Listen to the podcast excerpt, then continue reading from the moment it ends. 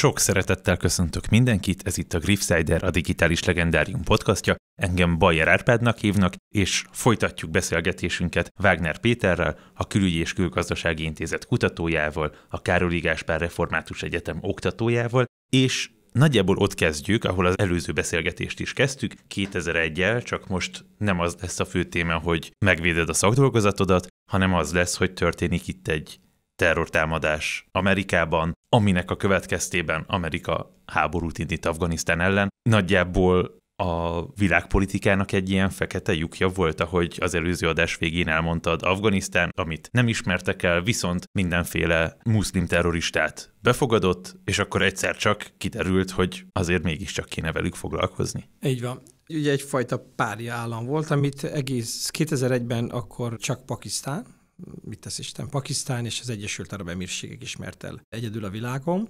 És azt hozzá kell tegyem, hogy ma már persze nagyon okosak vagyunk, de akkor ez egy olyan jelenség volt a 90-es években, amivel addig még nem találkoztunk. Hogy van egy állam, amit senki nem ismer el a világon, az így befogad ilyen terrorszervezeteket. Voltak már korábban is terrorszervezetek, de ilyen ennyire nemzetköziek nem voltak, azok sose kaptak így egy támogatást. Az Egyesült Államok úgy körülbelül a 90-es évek közepétől szembesült Bin Ladennel, meg hogy de sokáig nem tudták elhelyezni, hogy ki ez a csávó. Tehát prima önéletrajzénk vannak, ugye a CIA az úgy működött, hogy minden országnak volt egy desk officer, egy felelőse. Na most mit kezdenek egy fenyegetéssel, aminek nincs országa? Tehát létre kellett hozni egy ilyen virtuális alkajda állomást, ahol azt mondták, hogy jó, akkor ez az bürokratikus szempontból oda csoportosítjuk az elemzőket, meg a hírszerzőket, meg a forrásokat.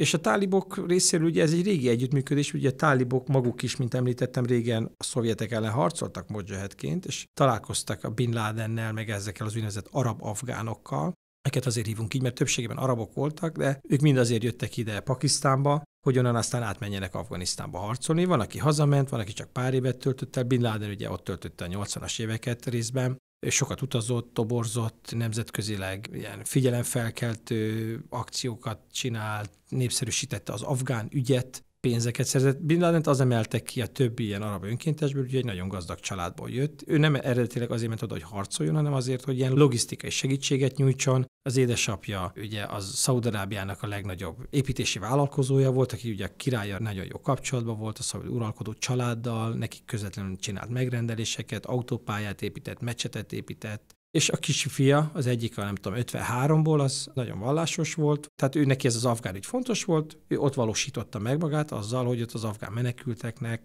meg az afgán harcosoknak épített bunkereket, Pesavárban épített kórházat, iskolát. Ő is néha harcolt, de őt gyakorlatilag ez emelte ki a vezetők közé, hogy aztán amikor a szovjetek, azt hiszem, hát nem emlékszem, talán 88-89, a szovjet kimondulás idején ezek az arab afgánok fenyegetés nélkül, ellenség nélkül maradtak, és ugye akkor hozzák létre, egy részük akkor hozza létre az alkajdát, és akkor választják meg a vezetőjévé. Bin Laden nyilván hát nála van a pénz, tehát hogy talán ez is szerepet játszott, és ez az alkajda igazából így keres, ugye Bin Laden aztán meg visszamegy Szaudarábiába, onnan elmegy Szudánba, miután kiutasítják az országból. Már Szudánban is problémákat jelent az amerikaiaknak, de én mondom a 90-es az amerikaiaknak ennél sokkal fontosabb dolgaik vannak. Nukleáris leszerelés Európában indiai-pakisztáni konfliktus. Ugye mindkét ország atomhatalomá válik 98-ba. Kelet-európai demokratizálódás, NATO bővítés, tehát mérsékelten, közel-keleten Saddam Hussein, hát nyilván Saddam Hussein meg Irán feltartozta. Ez, ezek, a, ezek a fő problémák. Ez a fickó ugye meg egy ilyen új probléma, valami obskurus szervezettel valamit itt csinál. Ugye sokáig úgy tartották, hogy ugye csak egy ilyen pénzügyi finanszírozó. És akkor az amerikaiaknak az volt a nagy gondol, hát valahogy kiszorítjuk Szudánból, mert ott hát ha valahol el tudjuk kapni. Szudániak meghajlanak a nyomás alatt, és akkor felkérik Bin Laden távozzon, és Bin Laden elrepül, ha jól emlékszem, Pesavárba, tehát vissza Pakisztánba, de három repülőgéppel, három Boeing 737-essel viszi az egész pereputját, és a pakisztáni titkosszolgálat akkor átviszi Afganisztánba, az már ott tálib kézen van, és ott bemutatják Omar Mollának, hogy hát itt van egy ilyen gazdag szaudi sejk, régi mojahed, szeretne itt menedéket magának, meg a szervezetnek, és akkor Omar Molla, ennek a szervezetnek hogy az alapítója, ezt még nem mondtuk, Omar Molla, azt mondja, hogy jó. És akkor összebútoroznak mai szóval Bin Laden és, és Omar Molla, és aztán 98-ban van két terrortámadás amerikai célpontok ellen. Kelet-Afrikában akkor az amerikaiak felébrednek, akkor elkezdenek figyelni, de Afganisztán egy fekete lyuk, tehát a CIA az 96-ban megy vissza először az azt jelenti, hogy két ügynökét, vagy ilyen tisztviselőt beküldi arra a részre, amit még a tálibok nem foglaltak el, mint az a híres Ahmed Shah Massoud nevezetű Mujahid harcos vezető, ugye a szovjetek ellen is sikerrel vette fel a harcot a Panjshir-völgybe Kabultól északra, és a tálibok ellen is küzd az utolsó pillanatáig és pont ott vannak Kabulban, meg, megírta ez az amerikai CIA ügynök ugye a visszaemlékezését, ott van Kabulba 96. szeptember, nem tudom, 6-án egyeztet Masuddal, ő szeretné, hogy Masud segítsen neki Bin Laden feltérképezésben, Masud megmondja, hogy segítsetek nekünk, hogy a tálibokat feltartóztassuk. Tehát nyilván az amerikaiakat ekkor még nem érdeklik a tálibok, Csávó hazamegy, és két nap múlva azt hiszem elfoglalják a tálibok Kabul. Tehát ennyire, ennyire közel volt ez a dolog. Ez melegíti fel a CIA érdeklődését, de pont ezt elmeséltem egy másik műsorban, nem akarom olyan hosszan, hogy mikor Bush, George Bush megválasztják elnöknek 2000 januárjában, akkor van egy ilyen, mint minden új amerikai elnöknél egy ilyen review process, egy ilyen a korábbi külpolitikai programok áttekintése. Afganisztán is az egyik téma, Szeptember 9-ére végez a Pentagon, a külügyminisztérium, a CIA, meg az összes ebben érdekelt szervezet az Afganisztán fájlnak az újra áttekintésével, hogy mi legyen az új kormányzat politikája, és akkor abban állapodnak meg, hogy jó, a tálibok rosszak, az alkaida ott van, akkor először diplomáciailag elkezdjük őket figyelmeztetni, aztán támogatást adunk még azoknak az erőknek, akik ott ellenük harcolnak, és ez se segít, akkor beavatkozunk, és mindezt egy ilyen öt éves idő intervallumban. Tehát ők se készülnek semmi radikálisra. És akkor így jön be az, hogy szeptember 11-én az Al-Qaida végrehajtja a terrortámadást az amerikai célpontok ellen, és igazából az amerikaiak akkor innentől kezdve mozgásba lendülnek, ez egy nagyon érdekes rész, de most nem mesélem egyrészt, mert meg is írtam, ha valaki el akarja olvasni, de itt a CIA az, aki elsőnek tud lépni, nem a Pentagon.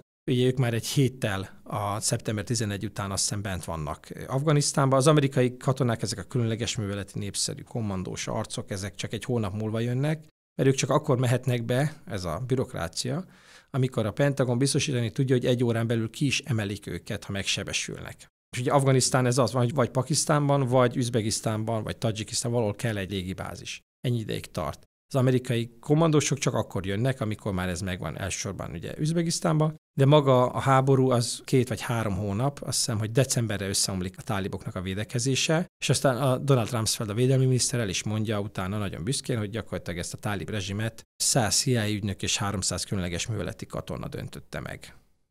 Még egy kicsit visszamennék az Alkaidához és Bin Ladenhez. Ők miért jönnek létre, vagy mi az ő céljuk? Ugye az Alkaida az összefogja az arab afgánoknak egy részét, akik ott vannak Pakisztánban, vagy harcolnak az afgánok oldalán, az afgán ellenállók oldalán, a kommunisták ellen.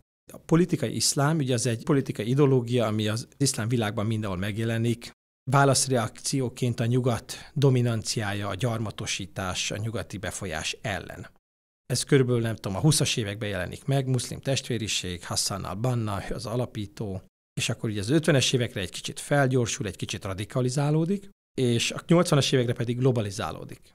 Mégpedig azért, mert Afganisztán a 80-as évekre már mindenhol megjelenik az iszlamistáknak ez a második hulláma, akik sokkal erőszakosabbak, mint az első generáció, akik még a politikai pártokban, a parlamenti részvételben hittek abba, hogy majd a választásokon megszerzik a hatalmat, kormányt alakítanak és leváltják a régi rezsimet.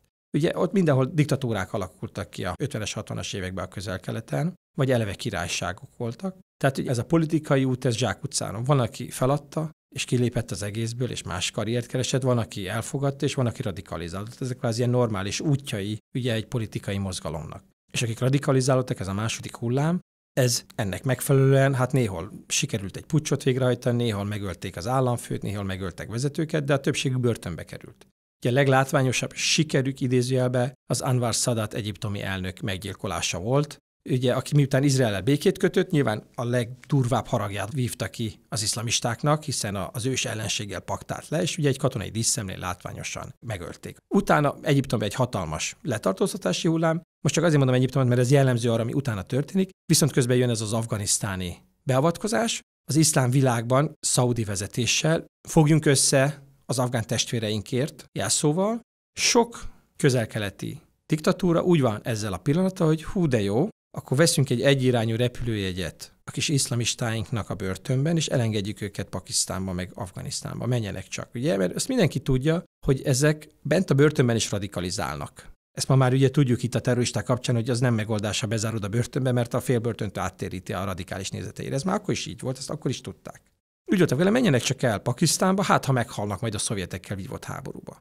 Tehát Afganisztán egy ilyen mágnes. Ezért érdekes példa Irak, 10 éve, vagy 20 éve, meg Mali jelenleg, mert ugyanez a hatása. Vagy Szíria, bocsánat, az iszlám állam idején. Azért mágnesként összevonzák a világ minden részéről a radikálisokat, akik aztán meg is ismerkednek egymással, és már nem magányos terrorista lesz, mikor visszamegy Algériába, a Fülöp-szigetekre, meg nem tudom, Egyesült Államokban, hanem valaki, akinek vannak egy Facebookja, hálója. egy Igen. kapcsolati hálója. Ugye ez Afganisztán az első ilyen hely.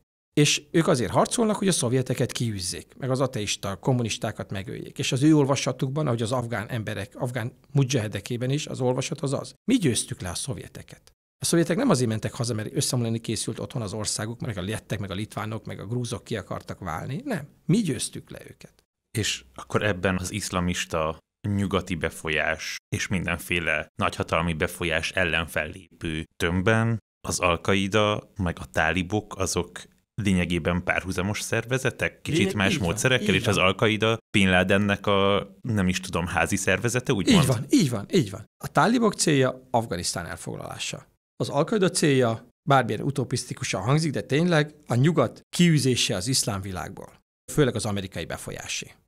Itt ez egy két szereplő, akiknek az érdekei ott összekapcsolódnak. A táliboknak jó, hogy ott van az alkaida, mert hoz pénzt, hoz fegyvereseket, akik jól képzettek, akik tapasztaltak, akiknek nemzetközi kapcsolataik vannak. Az alkaidának meg jó, hogy ott van a tálib, meg vele az Afganisztán, mert ott békében készülődhetnek a kis terveikre.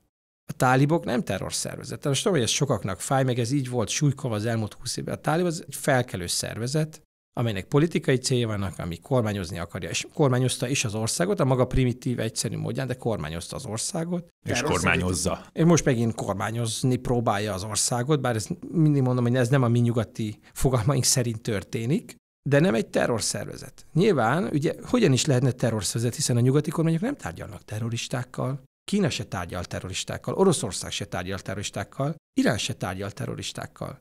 És ezek az országok, akiket most felsoroltam, mind tárgyaltak a tálibokkal az elmúlt tíz évben. Tehát ennyi. Attól, mert rajta vannak az ENSZ-BT listáján a tálib mozgalom egyes vezetői, mint az terroristák, ez politika. Felrakták őket, levették őket, a maradékot is talán le fogják venni, de maga a tálibok az nem egy terrorszervezet. Amerika tehát válaszként a szeptember 11-i merényletre elfoglalja az Afganisztánt, Nem elfoglalja, megdönti a tálib Megdönti. Mert mindezt nagyon, tehát ez nevetségesen kevés katonával. Ezzel nem Aha. lehet elfoglalni egy országot. Ez Amerikában egy tök egyértelmű dolog, hogy erre ez a válasz? Így van. Tehát ugye itt egy szuperhatalmat pofán csapnak, elnézést, ugye elmondják, hogy Pearl Harbor óta az amerikai kontinensen senkit nem ért támadás, bla bla bla bla bla bla. Tehát ez egy pofán csap. Ez az a pillanat a történelemben, amikor az Egyesült Államok szuperhatalomként regnál, ugye a világ egyetlen vezető katonai, még nincs a kínaiak, az oroszok már mennek le. Egy ilyen szituban nyilván valami hasonló választ kell adni.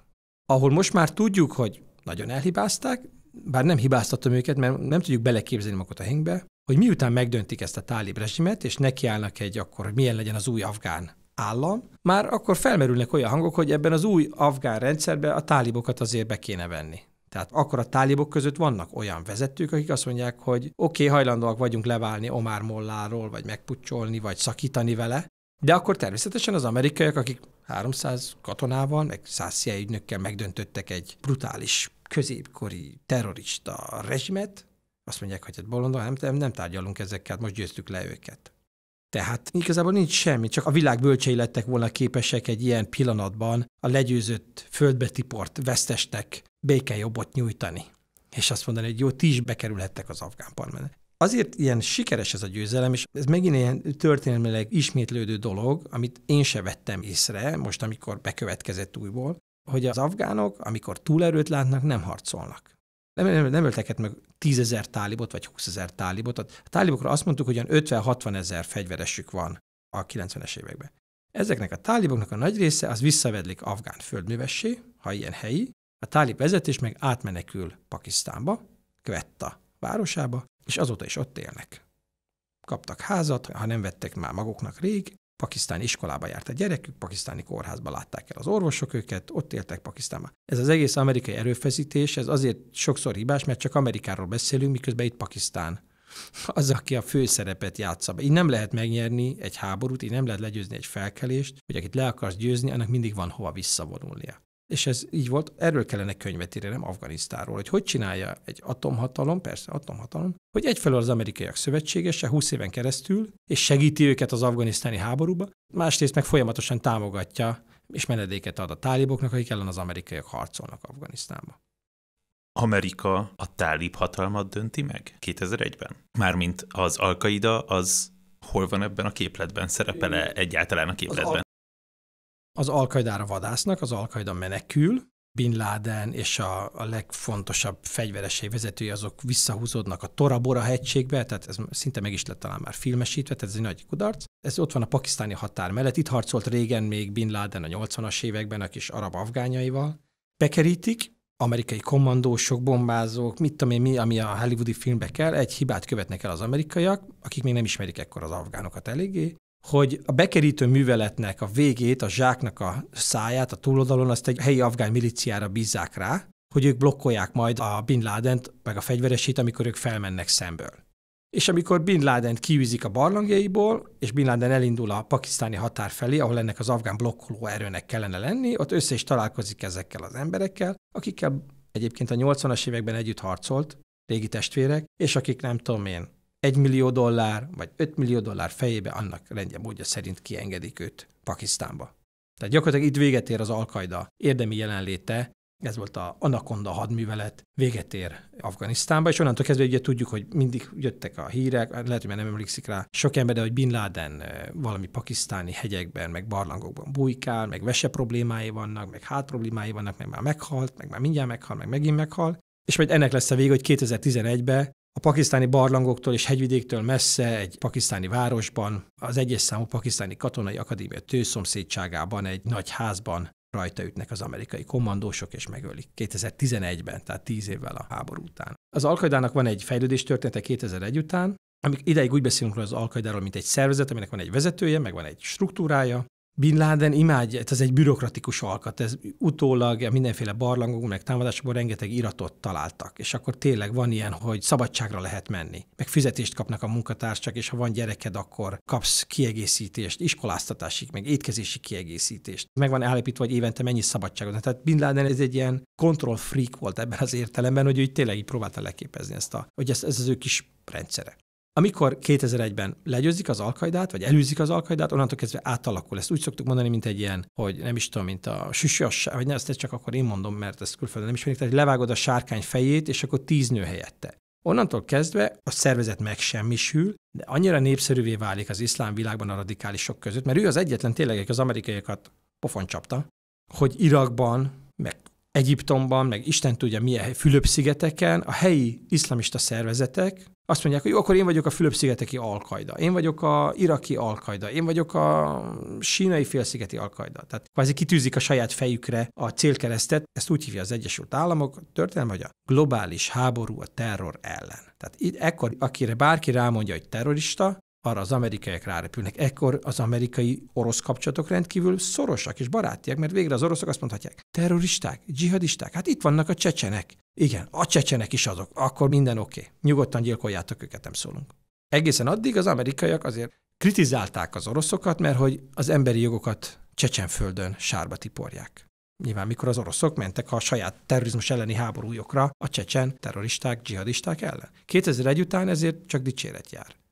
Egy kicsit olyan benyomásom van, mint amikor az iszlám állam időszakában történt bárhol egy terrortámadás, vagy valamilyen támadás, és rögtön az iszlám állam vállalta, hogy ez ő volt, attól függetlenül, hogy semmi közük hozzá. Ugyanígy a világon bárhol, aki iszlamista és terrorista, az azt mondja magáról, hogy én az Alkaidához tartozom, mert hogy Bin Laden az ikon, aki arcul csapta Amerikát nagyjából. Így van, így van. Ez mi fogal, tehát az én fogalmam szerint ez azért néz megérteni, mert ezzel tényleg, ha te bárhol egy, egy utolsó faluban ezt így kijelentetted, akkor tényleg jöttek éjszaka helikopterek, és elvittek. Tehát ez egy ilyen öngyilkos vállalkozás, ebben felvállalni, hogy én Bin Laden nevében, vagy az al nevében követtem el a terrortámadást, de tényleg ezt láttuk. Ezt. Amikor az amerikaiak beavatkoznak Irakba, ott nincsen al Saddam Hussein alatt nincsen al Oda is elkezdenek mágnes módjára a dzsihadisták áramlani, az iszlám világ minden részéről, és bejelenti az egyik csávó, Musab al-Zarkavi Jordániából, tudjuk, hogy ismerte Bin Laden, tudjuk, hogy járt Afganisztánban, de egy ilyen no bűnöző volt egy ilyen minimális helyi szervezette, és amikor bejelenti Irakba, hogy akkor én most létrehozom a mezopotámiai alkajdát, ömlenek hozzá az önkéntesek, meg a támogatók, de nyilván az amerikai hírszerzés, terrorizmus elleni szervezet, mindenki akkor kiteszi ott a kis fehér táblájára, whiteboardjára, hogy akkor ez a csávó, ez az egyes számú ellenség Irakba.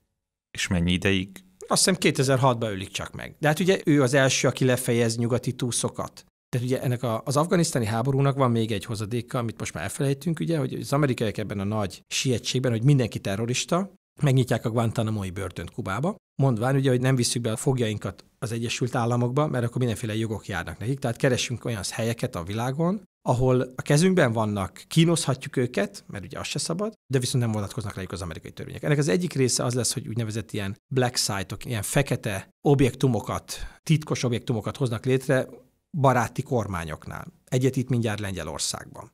Elkapnak egy csávot Pakisztánba, az illető nem tudom én, lehet, hogy pont szaudi állampolgár, elviszik erre a lengyelországi szájtra, ott megkínozzák, hogy hol van Bin Laden, hol lesz a következő támadás. Az amerikai paranoiássá válnak szerintem, tehát ők tényleg azt gondolják, hogy ez volt az első, és most jönnek a követ. Magukból indulnak ki. Tehát, hogyha valaki egy ilyen terrortámadásra képes, akkor biztos itt egy stratégia van, és itt jönnek a következő terrortámadások, és örök életveszélyben élünk mindenki, aki amerikai. És erről szól, hogy azonnal, azonnal, azonnal.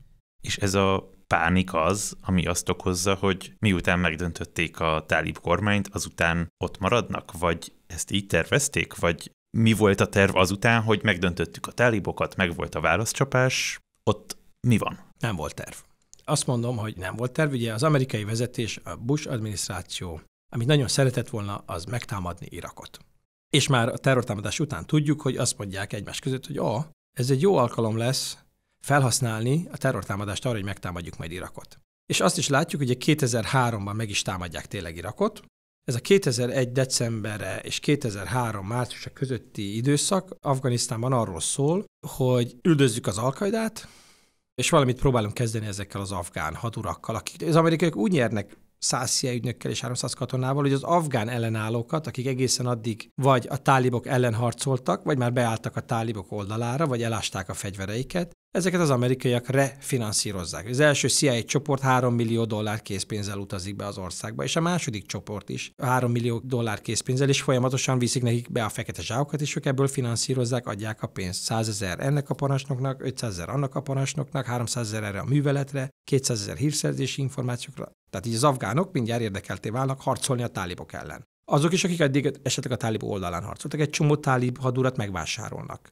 Kabul védelme például azért omlik össze a tálibok alatt, mert az egyik tálib parancsnok az már az elején jelzi, hogy ő hajlandó, nem tudom én, 300 ezer dollárért megadni magát. És akkor, akkor nyilván, ha egy lyuk van a védelmen, akkor szaladnak szét. Mennyire életbiztosítás elfogadni dollár százezreket katonai parancsnokként? Szerintem abszolút életbiztosítás. Tehát én ezt úgy szoktam mondani, hogy az afgánok pontosan azért, mert ez egy már több mint 40 éve polgárháborúban élő ország, itt az afgánok, és ne, nem csak rá, tehát ez egy biztos egy dél-szudánira is igaz, meg egy csádi ember, ezek túlélők, tehát nekik nincsenek terveik egy évre, meg öt évre. Nekik az a cél, hogy holnap túléljenek, és hogy mindig a haszon maximalizálása a cél.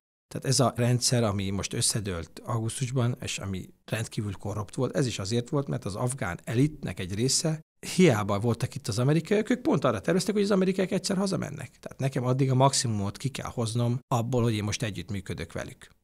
Gyakorlatilag ugyanaz ismétlődik meg 2001 után, mint 79 után a Szovjetunióval, hogy elfoglaltuk, szuper, igazából mennénk haza, de az nagyon nagy presztízs veszteség, Úgyhogy fel kell építeni itt valamit? Vagy mi, mi, hogyan lesz terve az amerikaiaknak? Nem szűkíteném le erre, de ez egy abszolút valid párhuzam. A britekkel is ez történik 1800-as években, mikor el akarják először foglalni, nem Afganisztánt akarják elfoglalni, az afgán uralkodót akarják térdre kényszeríteni, ez ugye be kell vonulni Kabulba. Be is vonulnak Kabulba, az afgán uralkodó felteszi a kezét, mindenki örül, az britek győztek, a nagy hadsereg hazamegy, a brit delegáció ott marad, és eltelik két év, és mikor elkezdik őket jobbról-balról támadni az afgánok, és akkor utána, mikor megpróbálnak kivonulni, lemészárolják őket. Tehát, hogy most ez a mészárlás része nem következik be, de a lényeg mindig az, hogy Afganisztánban nagyon könnyű bevonulni, a túlerővel senki nem akar harcolni. az afgánok részéről. A problémák akkor kezdődnek, amikor te már ben vagy, és nem mindegy, hogy hogy viselkedsz.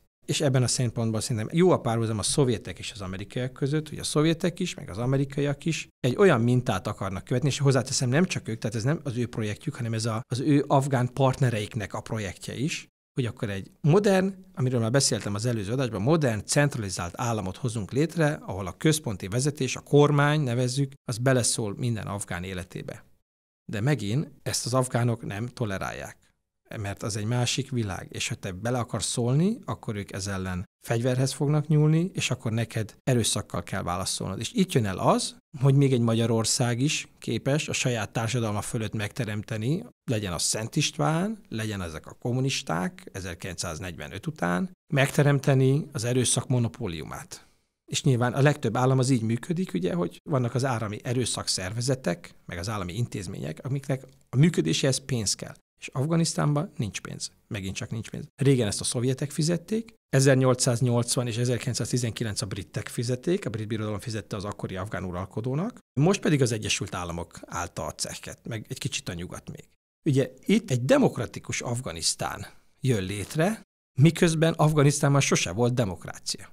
Tehát, hogy hogyan is értenék az emberek azt, hogy szavazás van, meg hogy a vezető a legitimitását abból meríti, hogy mi szavazunk rájuk. Itt a legitimitását egy vezető mindig abból nyerte, hogy rá tudta kényszeríteni erőszakkal, diplomáciával, tárgyalással, pénzzel az akaratát más jelöltekre.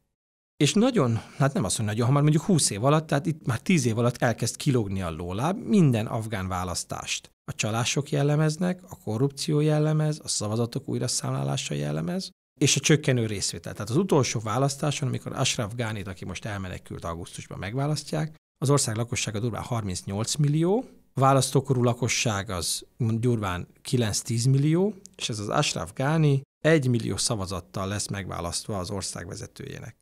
Tehát alacsony a részvételi arány, és éppen hogy csak 50,1%-ot vagy 50,01%-ot kap. De ez is már úgy, hogy a végén mindig meg kell beszélni, az amerikaiaknak mindig be kell avatkozni a két jelölt között, hogy figyelj, fogadd el ezt a választás eredményét. És akkor kijön 49,9 versus 50,1-re.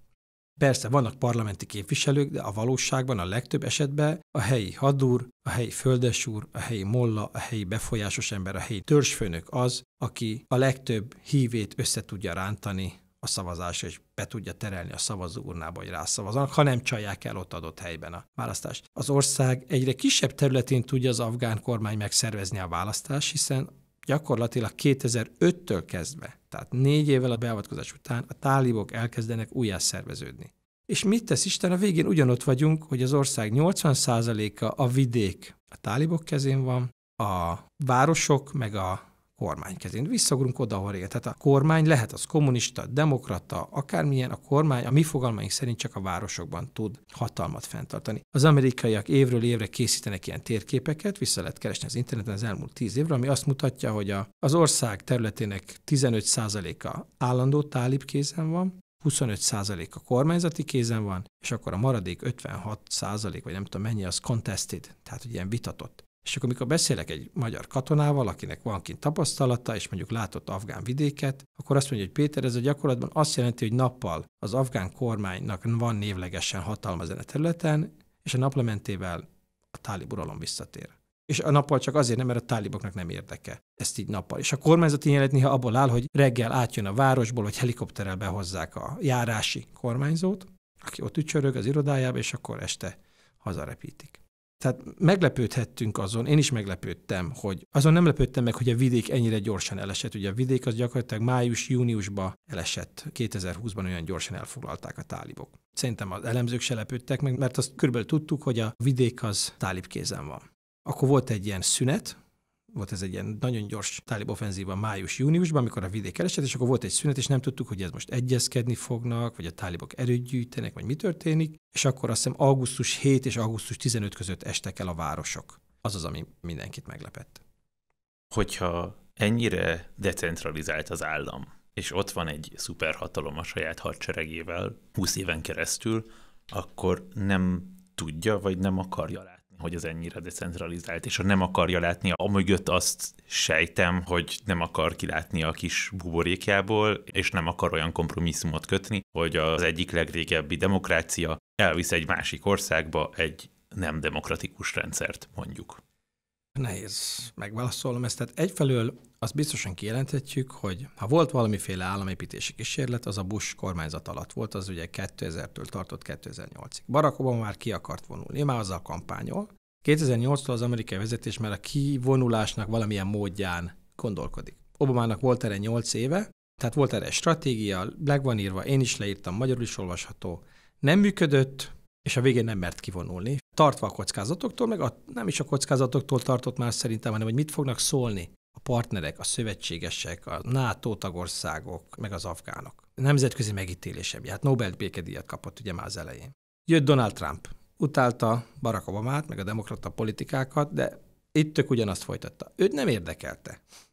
Őt nem érdekelte, hogy mit gondol róla a világ, szerintem erre még azért sokan emlékeznek. Ő beleállt egy olyan megállapodásba 2020-ba, ami már akkor világos volt, hogy itt az amerikaiak bevállalják a kivonulást, és cserébe csak ígéreteket kapnak a táliboktól. Elmondhatjuk, hogy 2021. augusztus a látványos vereség volt, meg 2021 tavaszán a Biden adminisztráció látványosan kudarcot szenvedett, mert a tálibok így meg úgy. A vereség beismerése az ebben a megállapodásban bárki által elolvasható. Az Amerikai Egyesült Államok vállalja, hogy nem tudom én, 14 hónapon belül kivonul, cserébe a tálibok megígérik, hogy az alkaidával meg a többi terrorszervezettel megszakítanak minden kapcsolatot. Még csak azt se ígérték meg, hogy békét kötnek az afgán kormányjal. Azt se ígérték meg, hogy megállapodnak az afgán kormányjal, amit az amerikaiak építgettek. Csak amit tettek, az ígéretek. Oké? Okay? És akkor, amikor Biden megválasztják neki, hát ugye persze elméletileg ott volt az opció, hogy széttépi a megállapodást, de ebből látszik ugye, hogy az amerikai érdek az demokratákon és republikánok sokan is átívelt már ebben az időben. Végül is azt mondja, hogy akkor nem májusba vonulok ki, ami az eredeti Trump-féle megállapodás volt, hanem majd szeptember, először szeptember 11-et mond, de hát az teljesen, ugye, szerintem ugye az az év, terrortámadások évforduló teljesen rossz koncepció, és aztán előre is hozza augusztus 31-re. És ugye az ő dilemmája meg az, hogy egyszerre nyilván nem szeretnék, ha összeomlana az afgán állam. Na most, ha nem akarod, hogy összeomoljon az afgán állam, amikor kimész, ugye, akkor nem küldhetsz olyan üzeneteket, hogy mindenki jöjjön ki, aki fél. Mert ugye ez pánikot indít el. Én erre azt szoktam mondani, ezt a példát szoktam hozni, hogy ez olyan, mint egy ilyen bankcsőd. Hogy egy bank anyagilag stabil, de jön egy plegyka, hogy nincs pénz. És akkor mindenki elkezd kivenni pénzt az automatából gyorsan, és bár a bank állapota stabil, de nincs felkészülve, hogy egyszerre az összes ügyfele ki akarja venni belőle a betétét, és ettől végül tényleg összeomlik a bank. Tehát ugye a Biden kormányzat nem kommunikálhatott semmi olyat, ami pánikra adott okot. És tényleg az ellenkezőt. Fogjuk afgán kormányt támogatni, katonailag támogatjuk, segélyekkel támogatjuk, nemzetközi összefogást biztosítjuk, támogatjuk a tálibokkal való tárgyalásokban, stb. stb. stb.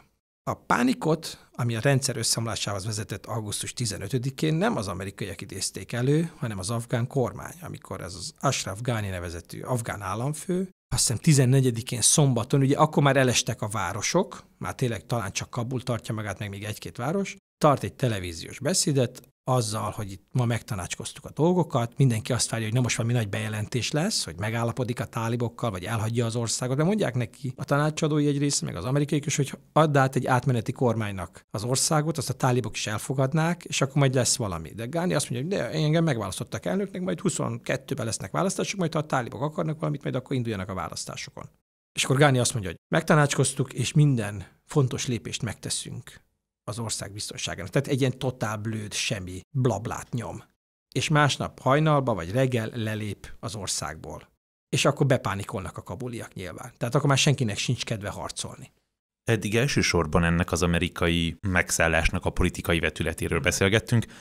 Mi a helyzet a társadalommal? Ott amennyire én tudom, vagy amennyire hallom látszik, volt egy nagyon erős társadalom alakító, társadalomépítő törekvés is ez alatt a húsz év alatt. Ez most így elpárolog azzal, hogy látjuk a hírekben a volt ügyésznőt nyilatkozni, hogy nem mer kijönni a saját házából? Először is arra akarok visszatérni, hogy ez megszállás volt-e vagy sem. Tehát hmm. papíron nem volt megszállás, de valóban az afgán társadalom egy jó része ezt megszállásnak tekintette. Tehát nekik tök mindegy volt, hogy ehhez nemzetközileg van-e felhatalmazás, meg az NSBT adott-e ehhez felhatalmazást. Ők azt látták, hogy az amerikaiak bombáznak, a civilek meghalnak, és az idegen katonák ott vannak megint az országban. Tehát azt abszolút egy megszállásnak tekintették. De már itt is belesétáltam abba a probléma, hogy, hogy mi az, amikor azt mondom, hogy az afgánok. Tehát ez az elmúlt húsz év megint visszahozta ugyanazt a problémát, amit a szovjeteknél is jelentkezett, meg ami az afgán történelemben mondjuk jelentkezett a 20-as években egyszer, hogy van egy nyugatos elit, egy modernizáló elit az ország tetején, aki ugyanúgy szeretné gyorsítani, hozzáigazítani az Afganisztánt a fejlett világhoz. Miközben alatta van egy mélyen begyökerezett konzervatív társadalom, amin pedig nagyon nehezen mozdul el. Lehet, hogy ott is szeretne elmozdulni, de akik hatalommal bírnak, akik a helyi szószólók, azok a hatalmukat féltik ettől. Tehát egy faluban a helyi molla, a helyi mujahid parancsnok, vagy annak a fia, azok nem érdekeltek. Azoknak minden változás kapcsán egy kérdés merül fel, csökkenti ez a befolyásomat a faluba, vagy nem. Ha nem csökkenti, tetszik, ha csökkenti, harcolok ellene. És mindenkinek van fegyveret, mindenki elő tud állítani. Mondtam, hogy a tálibok 2015-től elkezdenek megerősödni először Dél-Afganisztánba, de aztán 2008-tól már Észak-Afganisztánban is, ahol sose voltak korábban nagy számban tálibok. Amit most láttunk nyáron, 2020 nyárán, azért volt meglepő, durván meglepő, mert először azt a tartományt foglalták el, amit sohasem tudtak elfoglalni a 90-es években, és ahol pastuk nem is élnek. Tehát az etnikai közösségekre a tálibok támaszkodnak. Most, mikor utólag olvastam, nem tudom, hogy ebben a Badaksán nevű tartományban, ahol utak is alig vannak, azt összesen nem tudom én, néhány száz tálib fegyveressel foglalták el az egész tartományt. Ami megint csak arról szólt, hogy akik ott voltak, rendőrök, katonák, azok nem akartak harcolni, azok a jövőjüket, inkább úgy látták biztosítva, ha vagy átállnak, vagy leteszik a fegyvert. Ez itt egy ilyen dominószerű effektusként söpört végig. Tehát nekem ez egy nagy kérdés, hogy itt ez a társadalmi kísérlet, én ezt inkább ennek nevezném, mennyire működik, ugye, vagy működött. A nyugatos olvasata, vagy a mainstream olvasata ennek az, hogy itt hatalmas társadalmi fejlődésnek voltunk a tanúi, miközben én azt mondom, hogy ez a társadalmi fejlődés, ez nem volt olyan hatalmas, és ez mélyebb rétegeit érintette az afgánoknak, mint mondjuk korábban, de még mindig ez a kisebbség. Ugye annyi változott a 70-es, 80-as évekhez képest, hogy ma már a lakosság 25%-a él a városban, és 75%-a él vidéken. Ugyanezekben a falvakban, ahol továbbra sincs semmi egyszer majdnem belefutottam abba a, kijelentésbe, hogy de hát az internet az mindent megváltoztat. Aztán megnéztem, statisztikák szerint, amik természetesen bizonytalanok Afganisztánban, az afgán lakosság 13%-ának van internet hozzáférése. Az afgán lakosság többsége még mindig írás tudatlan. Tehát sokat fejlődött, több millió gyereket iskoláztak be, de több milliót meg nem. Az afgán társadalom többsége továbbra se tud írni, olvasni azok az értékek, amelyekről mi állandóan hallunk egy afgán nagykövetet nyilatkozni, egy afgán államügyét hivatkozni, egy afgán bírót hivatkozni, hogy őket elüldözik, az afgán újságírót, az afgán média szabadság, ezek létező problémák, ezek szomorú problémák, de ezek a városok problémái. Tehát vidéken, egy faluban, most persze ettől őket még nem kellene üldözni, Kabulban, meg Mazari Sharifban, meg Herátban, de ettől még az afgán emberek többségének ez nem egy létező probléma. Eddig nekik a létező probléma az az volt, hogy hogyan tengessék az életüket. Ma már a szimpla túlélés a probléma, mert ugye mióta a tálibok átvették a hatalmat, nem jön be semmilyen segély meg pénz, és még asszály is van az ország, az elmúlt négy évben másodszorra. Tehát az emberek fele ma szó szerint az éhezés szélén áll. Nekik most sajnos nem az a problémájuk, ami a nemzetközi közösségnek, hanem az, hogy hogyan élik meg szó szerint a holnapot az eddigiek alapján úgy gondolom, hogy szinte kizárólag segélyként tud megjelenni az országban. Így van, azt láttuk az elmúlt száz évben, hogy az ország csak segélyekből működik. Egy időben exkluzív szovjet segélyekből működött, egy időben exkluzív nyugati segélyekből működött, most megint az van, ami egyébként 94 és 2001 között volt, akkor a tálibok nem kaptak ugye semmilyen segélyt, szerencsére éhezés alultápláltak voltak az emberek, de éhezés nem volt, de nem is voltak talán ennyire asszályos évek, akkor az ország egy ilyen épp hogy önfenntartó állapotban működik. Az országban egyedül a kábítószer az, ami ipari mennyiségben megterem, meg van északon egy kis földgáz lelőhely, de maga az az állam, ami itt amerikai segítséggel működött, meg nyugati segítséggel működött, ugye az nyilván működésképtelen, mert ehhez a nemzetközi környezet évente több mint egy milliárd, vagy legalább egy milliárd euró segélyt biztosított. Ugye két adatunk szokott lenni a neten, az egyik, hogy az afgán büdzsének a 40%-a nemzetközi segélyből van, a másik pedig az, hogy az afgán kormányzati kiadások 70%-a nemzetközi segélyből van. Tehát az orvosok, például az iskolák, a tanárok a fizetését teljes egészében nemzetközi segélyből kapják.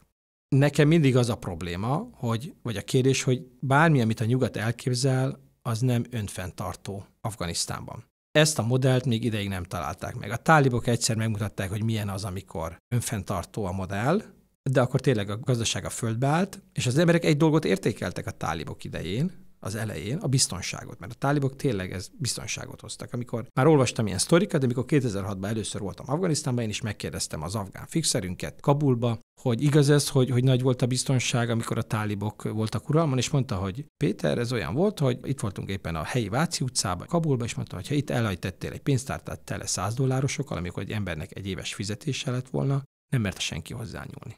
Olyan biztonság volt. Mert a tálibok tényleg, mikor bevonultak Kabulba, levágták a tolvajok kezét. Nem azt mondom, hogy minden nap levágták a tolvajok kezét, mert egyszer-kétszer példást statuáltak, és utána ez a probléma megszűnt Afganisztánban. Csak ugye ott is az emberek az elén értékelték a táliboknak ezt a brutalitását, meg ezt az igazságosságát, de mondjuk két év után már egy kicsit elegük volt abban, hogy semmi más nincsen. Tehát ez egy igényt kielégítettek a tálibok, de semmilyen más nem tudtak. És az is igaz, hogy a tálibok befolyása, tehát a tálibok legitimitása az a félelemből fakadt, meg abból, hogy az ő ideológiai keretrendszerünk az abból az iszlámból táplálkozott, ami minden afgán számára közérthető és világos kereteket, társadalmi normákat jelöl ki. Azt a példát szoktam hozni, hogy régen, száz évvel ezelőtt nem kellett minden faluba rendőr, meg csendőr. Mégis ugye az ország, mondjuk Magyarországon is nyugalom volt, vagy 150 évvel ezelőtt. Ez ugye voltak elős társadalmi normák, amelyek irányították az emberek életét. Most Afganisztánban papíron volt egy 300 ezer fős rendőr, katonai, határőr, titkosszolgálati erő, amit az amerikaiak finanszíroztak. Ez omlott össze a tálibokkal szembe, akiknek beslések szerint mondjuk volt 80 ezer fegyveresük. Sokkal alacsonyabb katonai színvonalon. Hogy lehet ez, ugye? Amikor a tálibok 96 és 2001 között voltak, a szakadalom szerint 55 ezer, 60 ezer fegyveresük volt.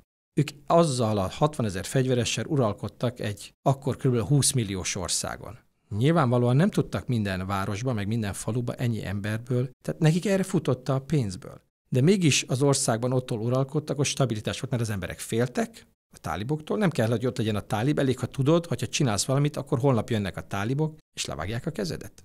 De ez abból a szempontból működött, hogy az az erőforrás, ami a táliboknak a rendelkezésére állt, az a ők ott, ahol voltak, ott tudtak egy stabil országot, egy stabil rendszert működtetni. A záró kérdésem, hogy ez a tálib uralom, ami most indul, ez mennyiben látszik másnak, ahhoz képest, ami volt 2001 előtt?